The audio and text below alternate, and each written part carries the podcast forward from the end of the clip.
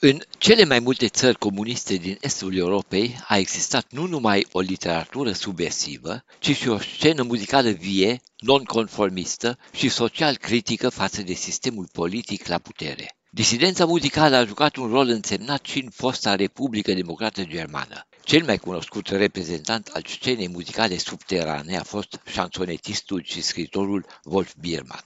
Acțiunile de supraveghere și represiune ale poliției politice est-germane, cunoscută sub denumirea populară Stasi, a fost o temă centrală în cântecele lui Birman. În balada securiștilor, de pildă, Birman compară ironic strângerea unor informații de către Stasi cu activitatea lui Eckermann, secretarul lui Goethe, care nota convorbirile cu marele scritor. Dragul este ca un frate, fie ploaie, fie vânt, câinele de la securitate mă păzește ca un sunt. Secui Eckermanul meu.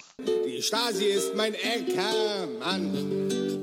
Astfel de versuri deranjau, bineînțeles, nu numai poliția politică, ci și pe activiștii eșgermani de partid și de stat. Cântecele critice ale lui Bierman au circulat în Est după ce au fost copiate pe benzi de magnetofon și pe casete. Deoarece multe din compozițiile cenzurate și interzise ale lui Bierman au ajuns pe căi clandestine în vest, ele au putut să fie publicate și răspândite inclusiv pe calea undelor. Postul de radio Rias Berlin a jucat în acest context un rol de seamă. Rias a fost pandantul Europei libere pentru est-german. Postul a fost înființat de către americani în partea occidentală a Berlinului, fiind cunoscut sub denumirea prescurtată RIAS, ceea ce înseamnă radio din sectorul american. Pe lângă Bierman au mai existat în religie și alte grupuri muzicale care au criticat sistemul existent. Unul dintre acestea a fost Renf Combo, care după 1975 nu mai avea dreptul să dea concerte. Doi muzicieni din acest grup, Christian Kuhner și Gerulf Panach, s-au decis atunci să-și continue activitatea, devenind parte a așa numitului grup de la Jena, care gravita în jurul scritorului Jürgen Fuchs. Disidentul Bierman, care locuia la Berlin, a fost un prieten apropiat al grupului de la Jena. Nu întâmplător, mai mulți din acest grup au semnat în 1976 o scrisoare deschisă în care protestau contra expulzării lui Bierman.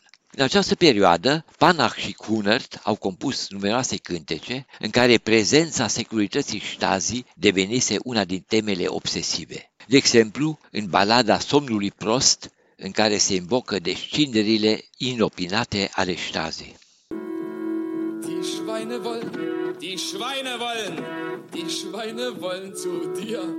În urma semnării protestului contra expulzării lui Birman, Panach, Kuner și Fuchs au fost arestați. În 1977, cei trei au fost eliberați și obligați să plece în Occident. Împrejurările cum au fost concepute și copiate cântecele lui Panach și Kunert a povestit Doris Lieberman într-o carte apărută la Hale, sub titlul Împotriva fricii, nu tăceți. Doris Lieberman a făcut parte din grupul de la Iena și a fost obligată să părăsească RDG-ul pentru că s-a alăturat celor care au protestat contra expulzării lui Birman.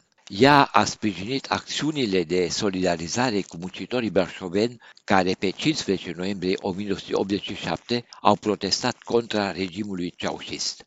Totodată a devenit membra Comitetului pentru Drepturile Omului din România, sprijinit de Fundația Heinrich Böll. Comitetul a inițiat Ziua Internațională de Acțiune România, marcând pe 15 noiembrie 1988 și 1989 revolta brașovenilor. De la Berlin pentru Radio Europa Liberă, Vilam Totoc.